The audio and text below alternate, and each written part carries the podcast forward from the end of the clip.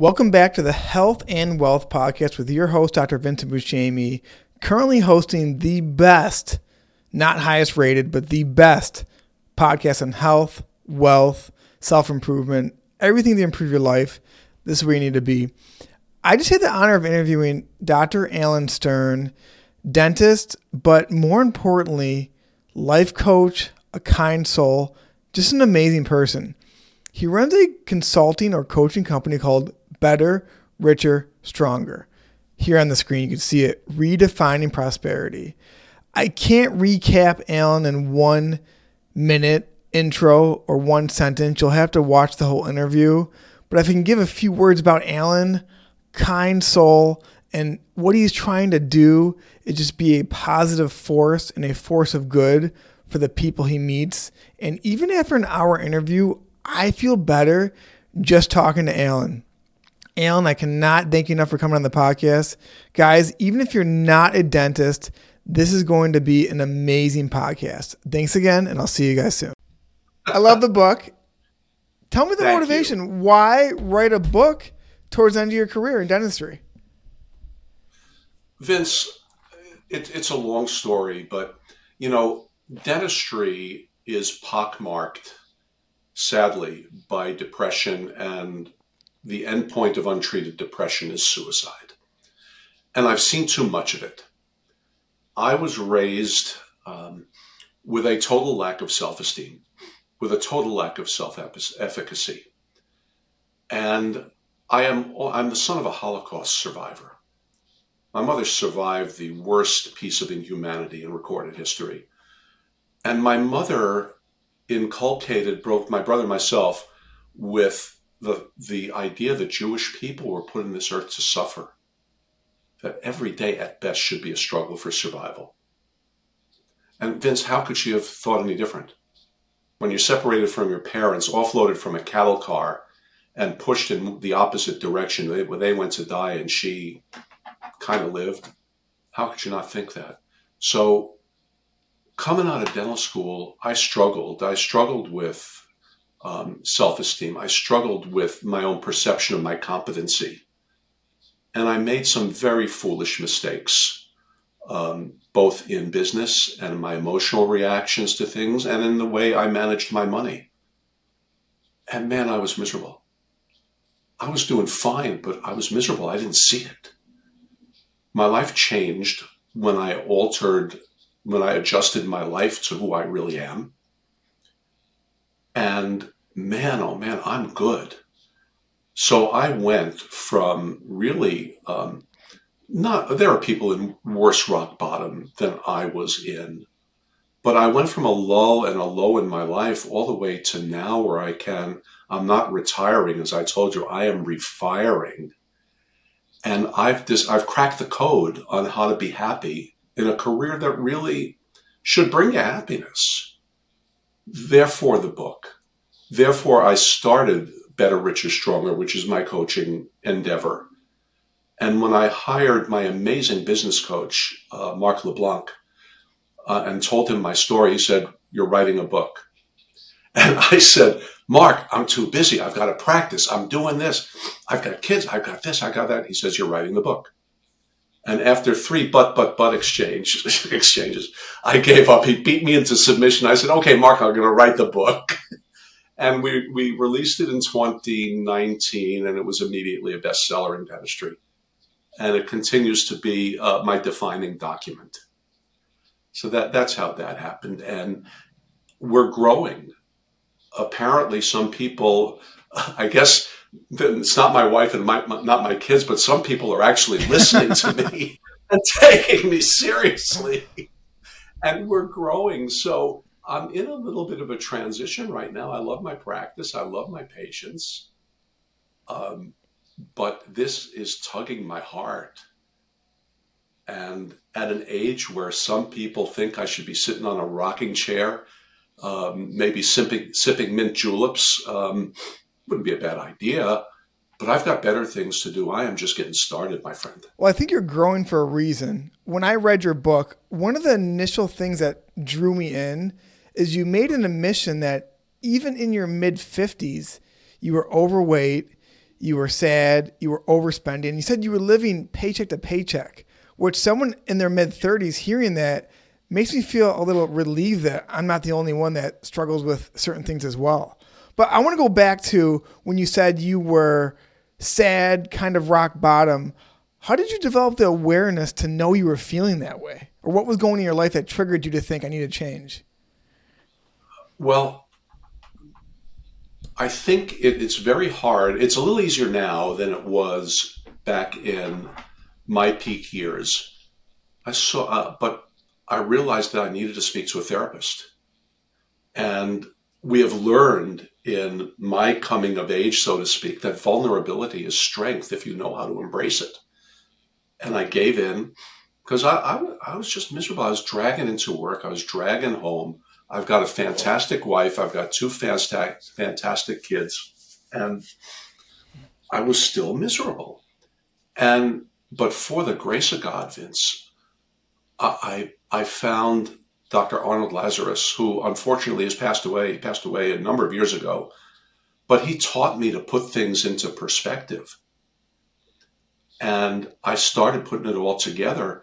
And then I ran into a great peak performance coach, my friend Dana Ackley, who had me apply the rational emotive principles that Dr. Lazarus taught me into the day-to-day practice of dentistry. And through that process, it wasn't a light that switched on. It was like a dimmer switch. It just slowly illuminated. And all of a sudden, I woke up one morning and say, hey, I understand this. I got it. And I learned to live as I am, be who I am, be comfortable with who I am, and then improve it both physically, mentally, financially, and emotionally. And damn, if I can do it, Vince, anybody can do it. Can you go over some of the principles that the therapist walked you through? It's rational emotive therapy is what I work with. Arnold Lazarus was a direct disciple of Albert Ellis, who any psychology BA student will know Albert Ellis's name. And the principle is get real, that life is a bumpy road. You know, Alanism number one is show me a person without stress and I'll show you a cadaver. And Dr. Lazarus taught me that. And so he taught me to put it in perspective. So you know what? I've got a cash crunch in, let's make up a number, June of 1994. And what does a dentist think? A dentist thinks, oh my God, the world's coming to an end. The guy down the road, he just bought a new Ferrari and he only works 2 days a week. Oh my God, the world's coming to an end. And I learned to look at it and I say, all right, business has cycles. On a scale of 1 to 100, where does this fall? Well, this is a business 40 on a scale of 100, 1 to 100. All right, Alan, you got a 40. Take a deep breath and just figure it out. And that's a simplistic way of putting it because there are emotions that have to be dealt with along the way and they have to be put in their place. But you just grade it. You know, what would be a business 100 on a scale of misery? The IRS knocks at your door. The bank officer comes in with a foreclosure notice. Those are the kind of things that would be a 100. What's a personal, in a personal life, I'm dragging. Okay, I don't live in a fantastic house. That's a personal 30. Come on. When you compare it, for me, a personal 100, God forbid, is the unthinkable loss of a child. That's 100. That's something to really grieve over. But if you live in a smaller house than the dentist across the street, give me a break. You got a roof over your head, Alan? Check. You're not hungry, Alan? Check. You love your wife. You love your kids. Yeah, we're all right. So you either buy a bigger house, stay where you are, make up your mind. So that's how Arnold taught me how to do this. So I always put my problems on a scale and I measure it. And Very seldom does any of our issues go past a 50. So practicing gratitude sounds like it aligns perfectly with that, because you said my house isn't 10,000 square feet, but my kids are alive. I love them and they love me. So it actually helps you calibrate that scale. Yes, gratitude is a critical part of it. And somebody taught me years ago also that gratitude is currency. And isn't that true? I mean, when we drill deep into other people and we find out that they have problems that are just as pressing as ours, that neither you nor I, Vince, have it all together, but we're doing all right. I was in a leadership group last week with my business coach, and we were sitting and just talking about all of the things that we've been stumbling over. And at the end of our talk, one of the things I concluded is that I'm sitting here with a group of idiots and we're all doing all right. So, you know, we're not perfect, Vince, and we're all going to make mistakes. The smartest, biggest, brightest overachievers make mistakes. And sometimes we wallow in them.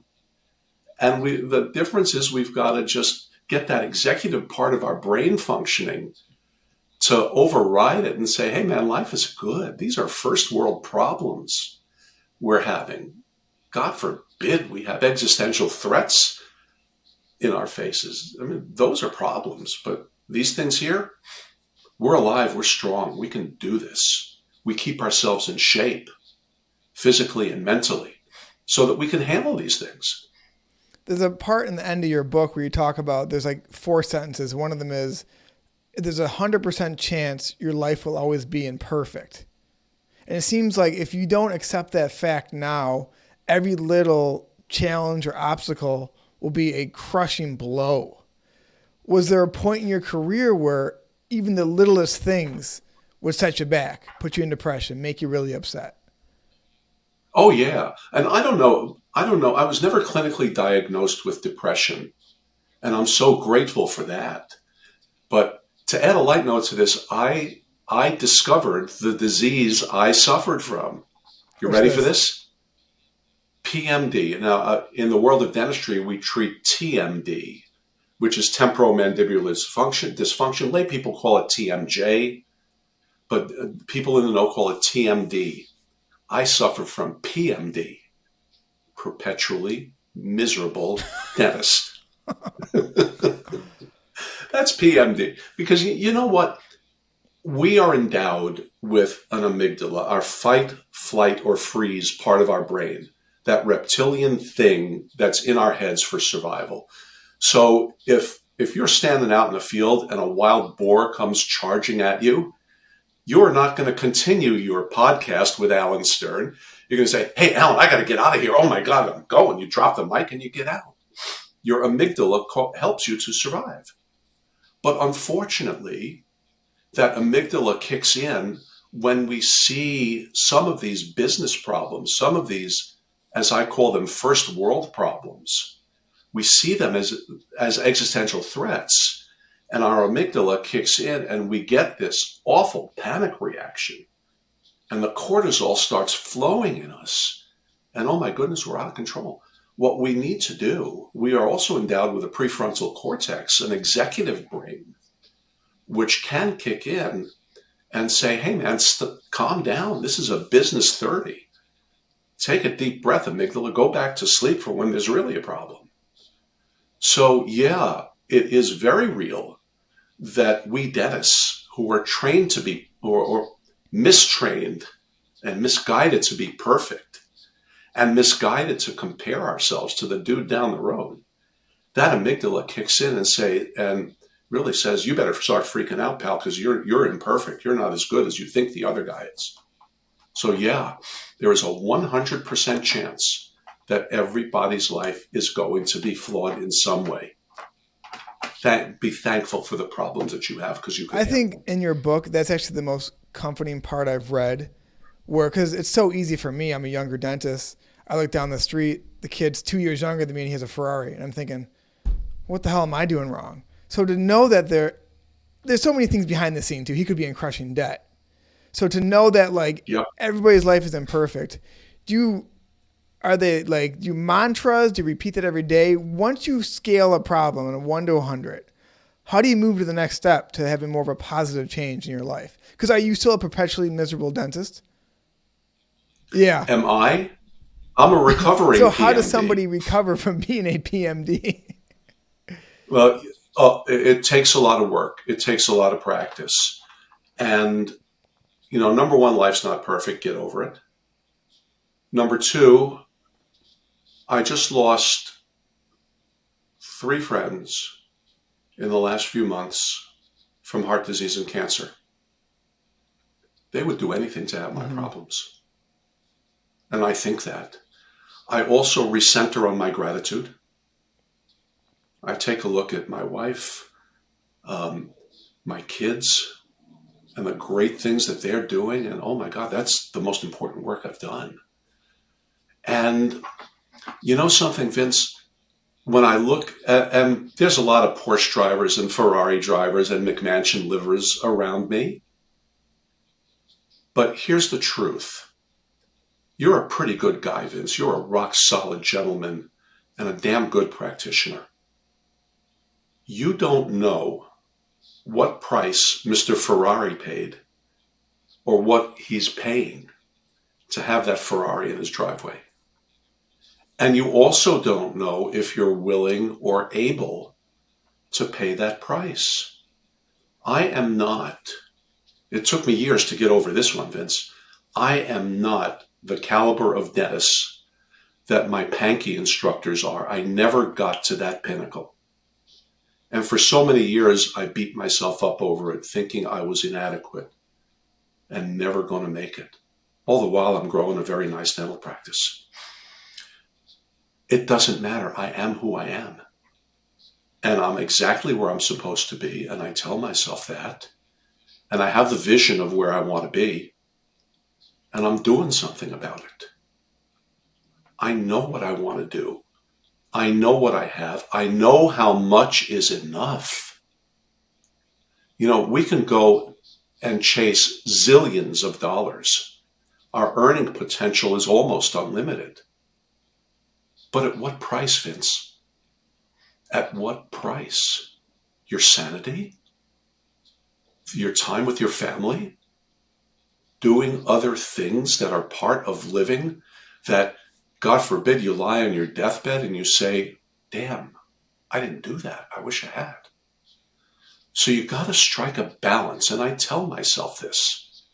As I grow my coaching business, Vince, I've got the potential to do huge things.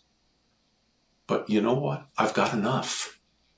And I can grow to any point I want, balancing my profound desire to affect good in the world with my desire to have a good time and give my wife the fun and enjoyment and the lifestyle that I promised her.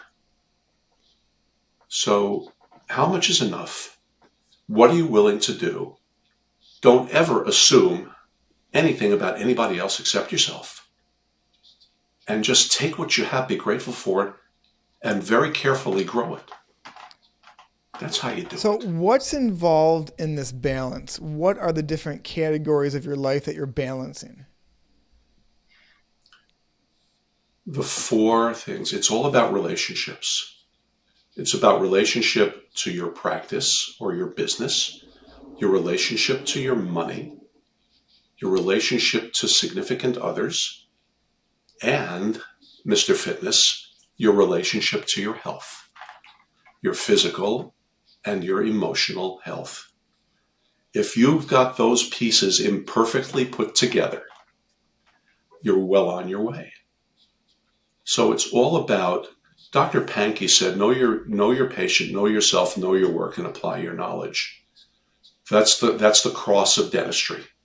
And Dr. Pankey also said that the cross of life is work, play, love, and balance, and always fine-tuning that balance. Work, play, love, and worship.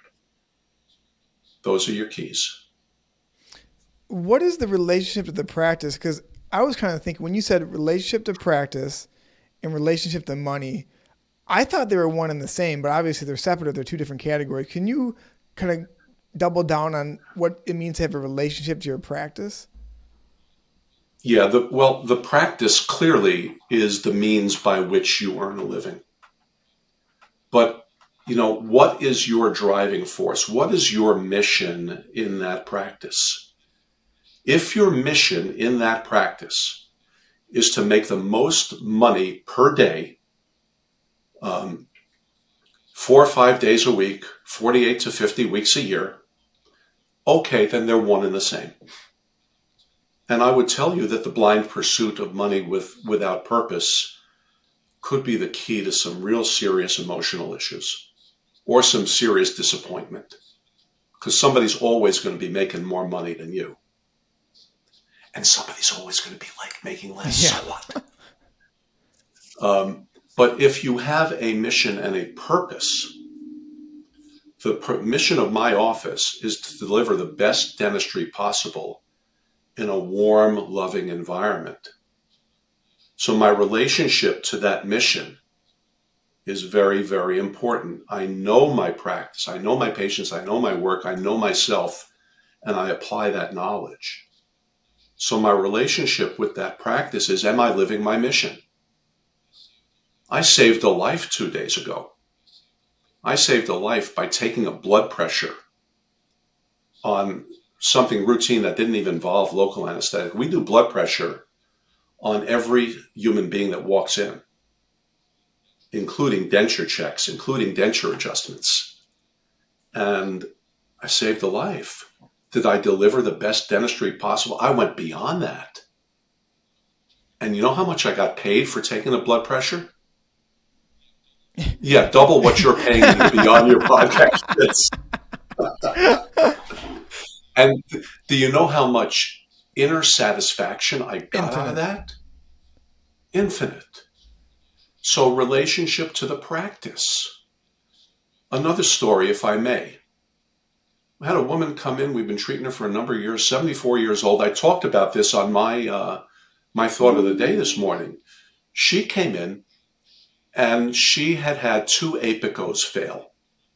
You know, one apico's bad news. Two apicos is a big gamble, much bigger than the money I'll be gambling in Las Vegas in 3 weeks for my birthday. And she was frustrated. She came in angry. I spent $1,700 on this and blah, blah, blah, blah, blah. And now the tooth has to come out. I'm not taking that tooth out. And she had a nice big fat periapical area. And you know darn well that that area is going to spread and is going to do some bad things. So my world-class hygienist let her vent. She came in to me and she said, Mrs. X is doing this. Just be careful. And I came in and I said, so what's happening with that tooth? I said, what the hell's going on with that tooth?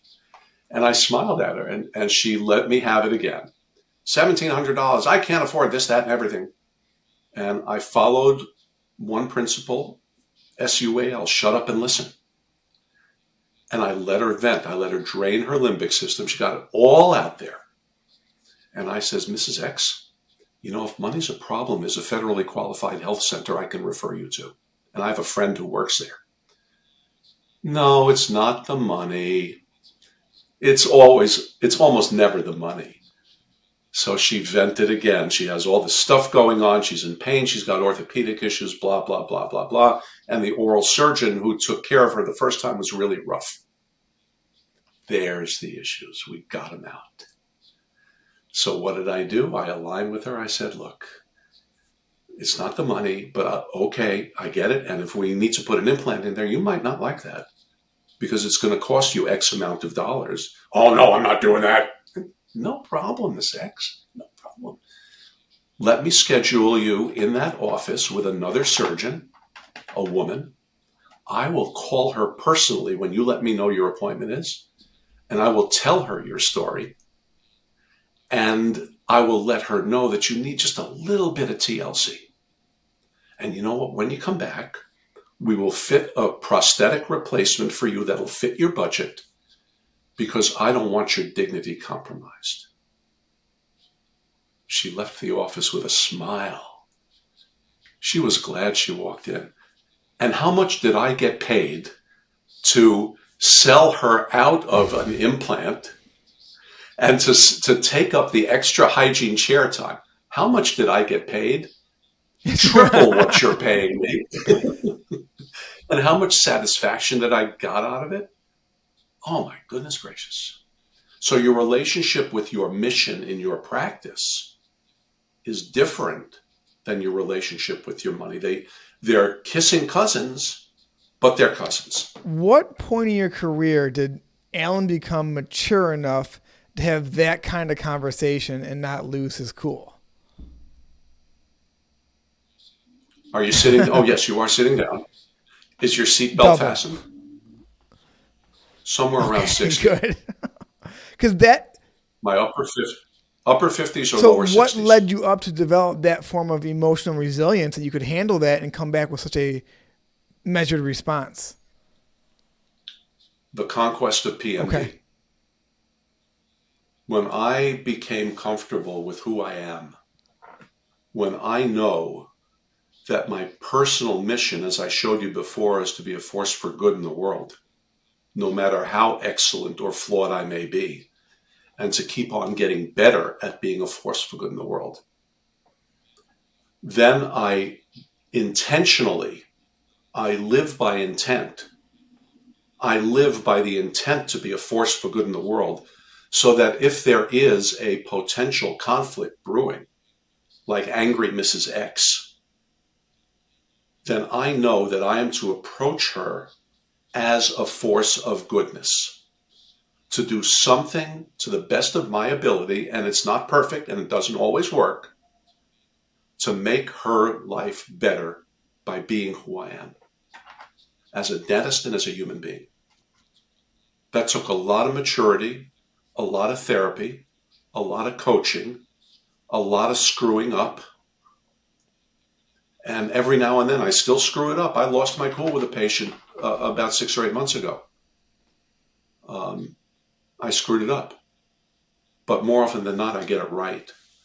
And way more often than not, people walk out of my office saying, I like being here. And he did me good. You mentioned a couple of times you have to be secure with who you are, okay with who you are. How do you even start that? Because I'm kind of like questioning myself right now, like, who am I? Do I even know if I'm okay with who I am? I think I am. How did you start that process? Oh, goodness.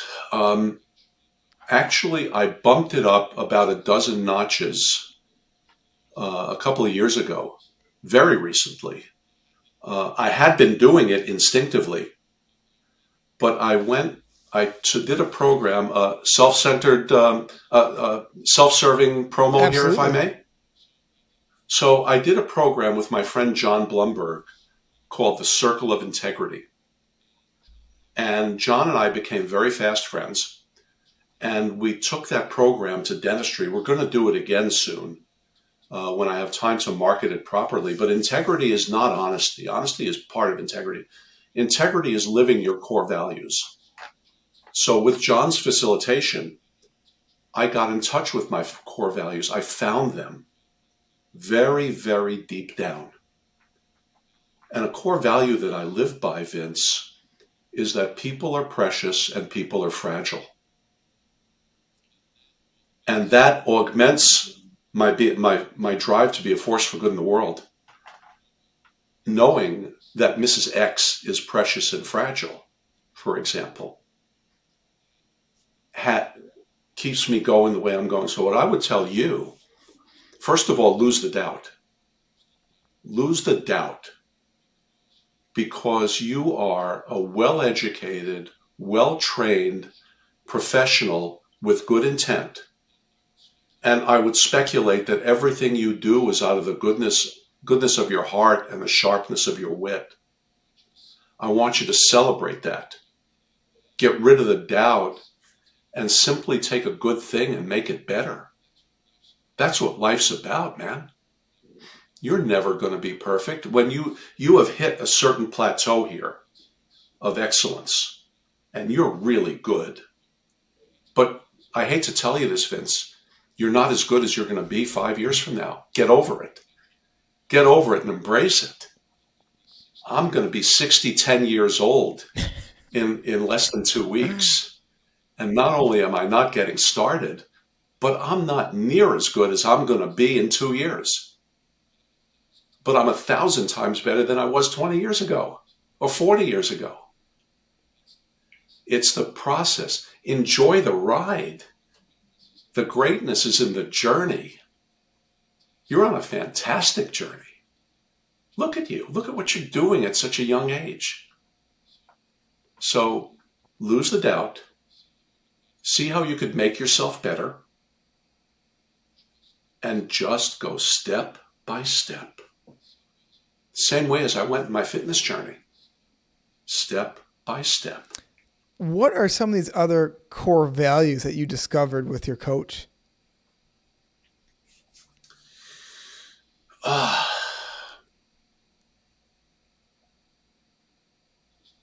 Honesty means a lot to me. Conflict is something I must avoid. Conflict is something I'm not good at because of that, because I am fragile. My core value is that I'm imperfect, but I'm enough. It all centers around that basic principle. That people are precious and people are fragile. It's critical. As I look back at my upbringing, at my childhood, I see a very fragile mother who was broken because nobody understood that she's fragile. Nobody understood how precious she was, especially her. I would say that is my central one, period, end issue.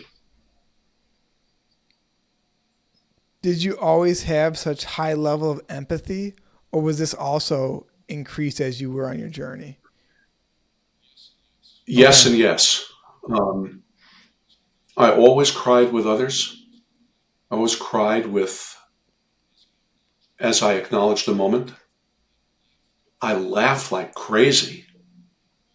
I love to take a sad person and make them feel listened to and also get them to laugh a little bit.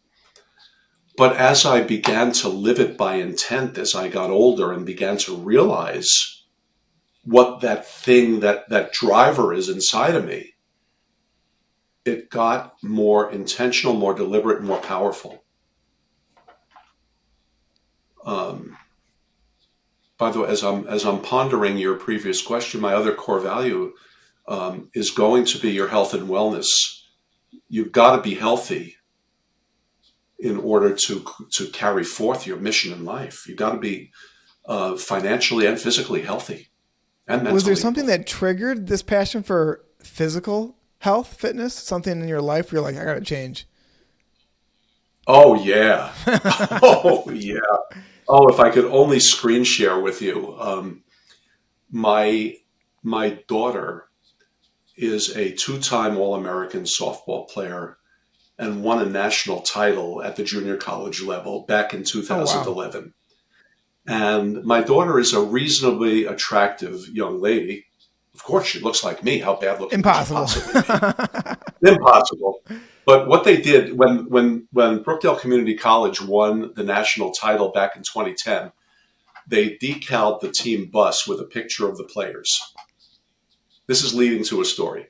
And Tracy played shortstop that year, and they had her bent over to pick up a ground ball in that position, wearing, her hair all pulled back, wearing these big bug-eyed sunglasses and looking not like the attractive girly girl that she was and is.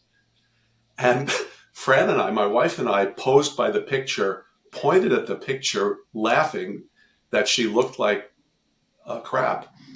And I looked at my belly and I said, holy, you look like that?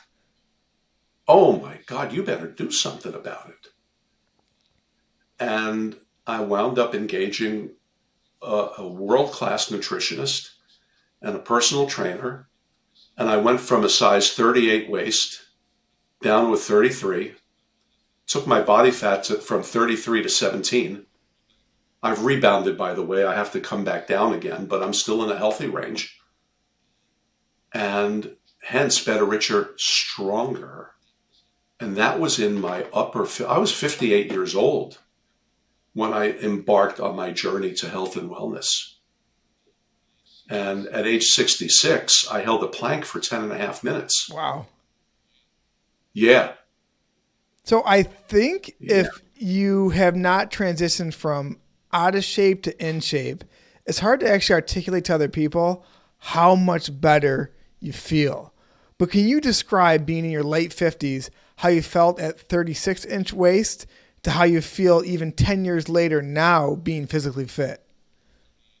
38-inch waist and 33% body fat. And you're 10 years older, but how do you feel compared to back then? Well, back then, may I use language? Any word you want. Alan, you look like shit. You are a fat bastard. I love that language. I looked and I said, you're a walking heart attack and insulin syringe. What's the matter? You got to get in shape. But that too was really improper thinking. As my coach, Tom Bolella, the late, great Tom Bolella, my nutritionist, he slapped me around a little bit, but he said something to me. He said, you can have an athlete's body. You know what? Me? Fat bastard? He said, yeah. And as I embarked on this journey and as things got better, wow, hey, look at this. I could fit my daughter and me into my size 38s now. Wow, hey, look at this. Throw them away. 37, 36, 35, 34, 33. And as I got ready in the morning to hop in the shower and I took a look, my God, Vince, I can see my toes. And I'm saying, if this is 65, whatever, man, bring 70. Bring it. Because I learned from our friend Uchi Odiatu that your muscles don't know how old your body is. And I'm building muscle in my 60s. What's up with that? You're supposed to deteriorate when you're in your 30s, right? You're supposed to decline. I'm having none of that. That's amazing. I know that the amount of muscle you have is almost 100% correlated to how long you're going to live. Yeah. Yeah. And the emotional benefit of it, Vince, is even better than the physiologic benefit because I have more energy. I don't feel like I'm going to be 60, 10 years old. I don't use that other word. There's too much connotation in that well, whatever that is. I don't feel it. I'm blessed with some genetics. I do have that. I'm very fortunate. And by the way, my wife's mother-in-law died at 101. So we have the potential to have some years ahead of us. And so I don't want to, my poor mother-in-law, may she rest in peace. She died in a nursing home in a jerry chair, unable to walk and unable to sit straight. I don't want that. And you don't have to be that way. You can be young into your 80s and beyond. So I am going to always have something going on physically that strengthens me. And if I can't be, an Olympic clean and jerk lifter, I can be the best version of myself possible.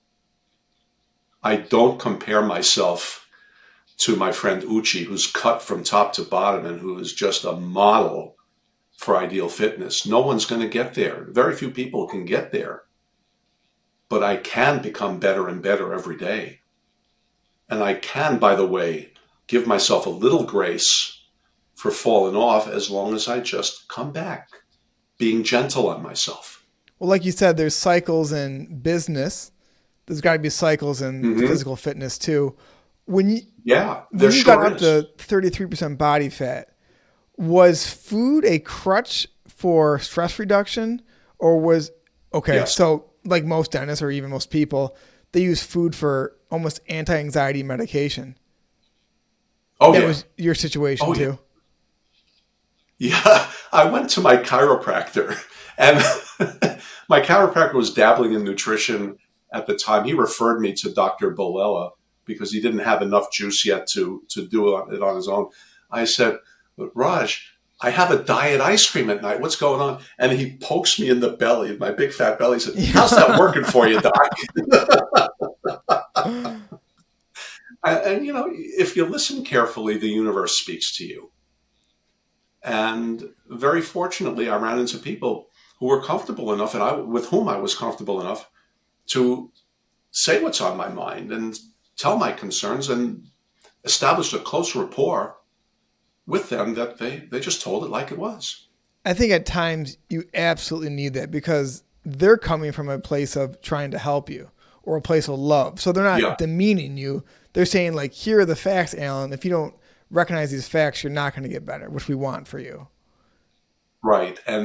But all of the people that have influenced my life for the better have expressed it factually, but with empathy. And isn't that what we do as dentists? Is that what we need to do to be the best dentists we can be? You can't tell a human being who doesn't understand dentistry, you got to have that tooth out or you're going to get a bad infection, a cavernous sinus thrombosis. What's a cavernous sinus? I don't know. I don't care about that. I care about money. You better do that or else, Miss Patient. You can't do that anymore. You better have an implant or else. You can't do that. So the same way you address a person's health, it's a basic coaching principle.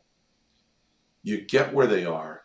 You align yourself with them. You push in a direction of their best interest, of their stated best interest. And you do all that and you hope for the best, and usually it turns out. So yes, my coaches knew me very well. They understood me, and they knew how to reach me in a way that I would hear it. That's good coaching. That's good doctoring. There's a theme in this whole podcast interview that you have maybe the awareness and maturity to seek out coaches in your life. Where did you develop that insight? You know, Vince, it's a long story. Like all my, if conciseness were a virtue, by the way, I would burn it out. But you know, I sought out help about mid-career, where I realized that I didn't know. I knew everything, but it wasn't working. Even though I was a doctor and I knew everything, and I found the wrong coaches for a while. And with no malice aforethought, they were the wrong coaches for me. And I kept going with them. And man, it led me to a bad place. It led me to multi-six figures in debt with no increase in income to pay for it. And I gave up on coaching for a while. And then when the student was ready, the teacher appeared, and I found the right team of coaches. And damn, I didn't get here by myself. And I'm not going to where I'm going by myself. And the truth is, Vince, when we look at the best athletes out there, when we look at the best singers, actors, performers, the slimiest politicians, I mean the most successful leaders, they all have coaches. They call them whatever you want. You could call them consultants, you could call them advisors, you could call them handlers, you could call them coaches. No one gets there alone. You could get there for a little while, but you'll slip on your rear end at some point and you'll fall. If you want to get there, take somebody along. They are invaluable. The problem in the coaching and consulting paradigm is that somebody can pick the wrong coach, as I did many years ago, and get bummed on the whole thing. I just picked the wrong one. Unknown caller. Who dares call me when I'm talking? They to don't Vince know that Buscemi. We're live. Go away. You know, you're dealing with Vince Buscemi. You can't interrupt him. Well, let me ask you this. So when you're looking at coaches, are there red flags that younger professionals to say, like, this is definitely not a good fit? Or how do you know it's not a good fit? All right, look. There are bad apples in every barrel. There are people who are looking to make a quick hit and a quick buck and vanish. I am not going to address that because, Vince, most everybody with glaring exception is a good person doing the best they can, plotting their way through the world just like you and I. So let's look at the right fit. Let's look at the right coach for you. Look, some of the coaches that I hired who were the wrong coaches, other people did extremely well with them. They just weren't for me. So the first thing is know yourself. The first thing is identify what you want and talk to a batch of them. And the thing you want to watch for is people who listen to you, clearly demonstrate that they understand what you're going through, and give you an idea that they can help you. That's what you want to look for. So let's get away from this notion, please, of good and bad. Let's move toward the right fit for you. You know, there are some potential clients that I look at that I refer elsewhere. You and I are friends with Laura Brenner. Laura's become a very good friend because she takes dentists who really want to get out and eases them. I take dentists who are disillusioned and just refocus them. So I may be the wrong coach. I am the wrong coach for somebody who unequivocally wants to get the hell out of dentistry. Laura is the wrong coach for somebody who really wants to stay in. These are just two good examples that off the top of my head. So understand, let them demonstrate an understanding of who you are, that you're comfortable listening to, talking to them, and they have some idea that you feel good after you speak to them, and they show you some idea that they know how to get you from point A to point B. And the other thing is realize during your coaching relationship, are you on track with them? Are you on track? Are you getting there? If not, you can most respectfully say, hey, coach, you've taken me as far as you can. Maybe it's a good idea that I move on. In fact, I did that with a client a number of months ago. I took this individual as far as I could, and I wasn't getting anywhere. And the person was writing me checks. I wasn't earning that money. I was taking that money. So even as a coach with a client, if you're not a good fit, you know, cut the cord. So look for what's right for you.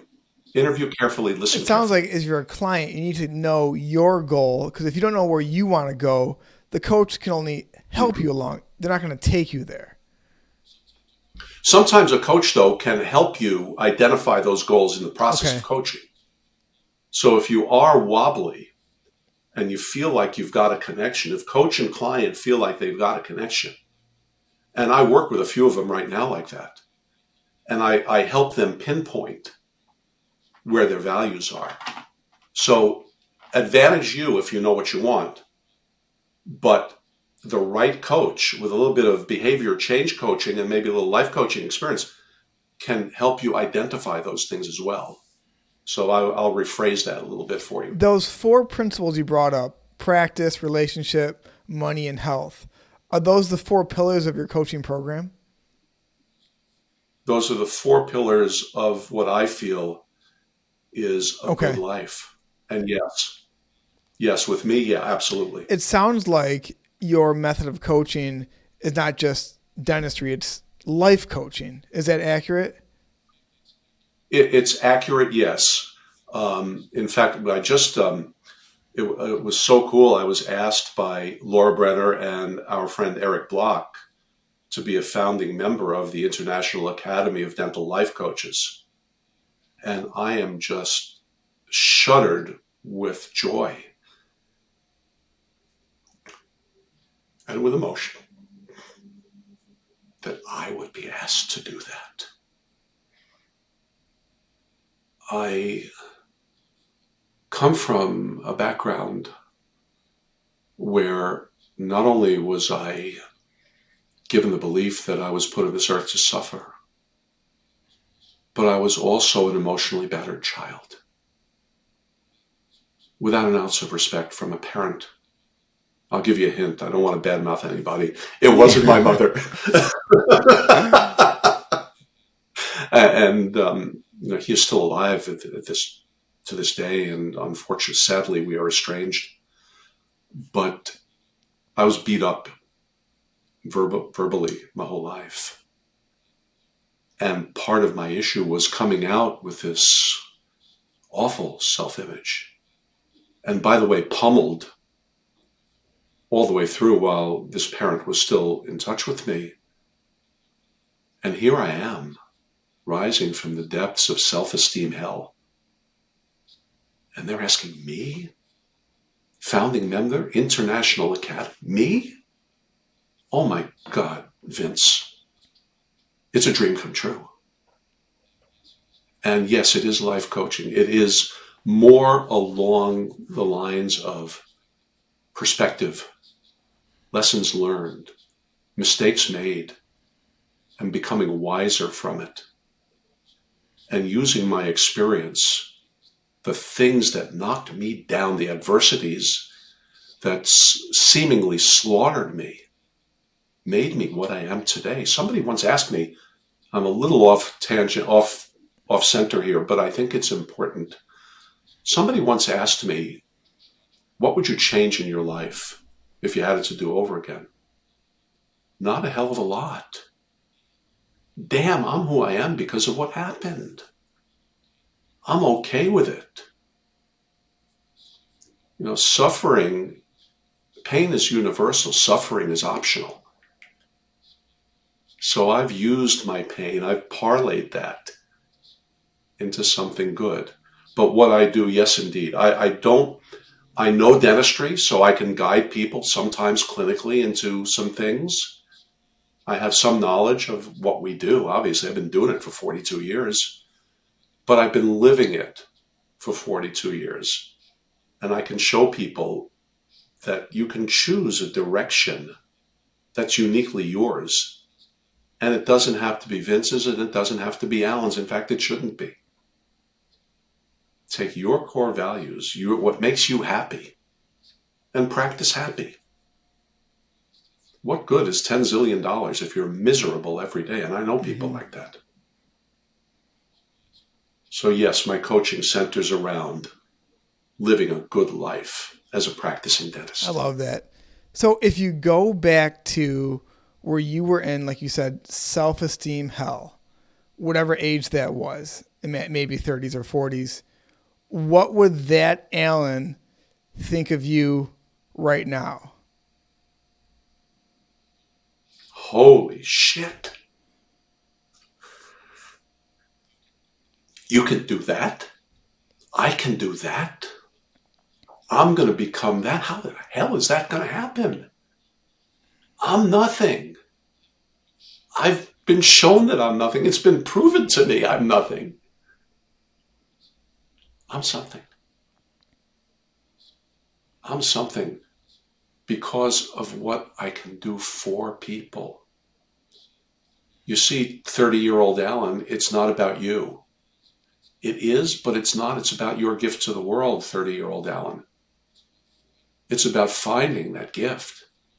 And 30-year-old Alan, it's going to take you a couple of decades to figure it out. But the greatness is in the journey. I love that. I can already tell you're such a kind soul. I really appreciate you opening up and talking to me. I feel lighter just knowing you now. Whenever we end the podcast, my second goal is always to put you in the best light possible. And I know we already discussed your consulting company. Can you tell people, the name of your consulting company, where people can find you and how people can work with you, and the name of your book that's right here? My book is Enjoy the Ride. It's on Amazon. If you go into Amazon and type in Enjoy the Ride Stern, you'll see it right there. It's an easy read, it's a quick read, and it is pretty relatable. I don't know of anybody talking behind my back who said it was lousy. Everybody says it to me. I've read it, and I can personally attest. I just felt better about myself. I felt connected to you. And this is the first time we're talking in person. But by reading this book first, I feel like this is the 100th time we're talking in person. So this is such a good, relatable book. Yeah. And I call myself Better, Richer, Stronger. And my website is that. And as of this recording, the website needs a little bit of work. But my Facebook group is very active, very alive. If you go to Facebook, Better, Richer, Stronger, hop on there. I either write or I put out a thought for. I've been putting out a thought for the day now on video, and I'm kind of enjoying that. I've got a lot of writing in there.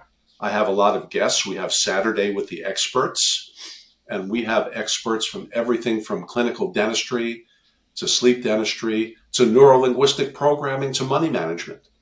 We have different experts on there. I will work with you individually. I also have a great coaching group called On the Ride. And it's a very inexpensive way to meet with me twice a month.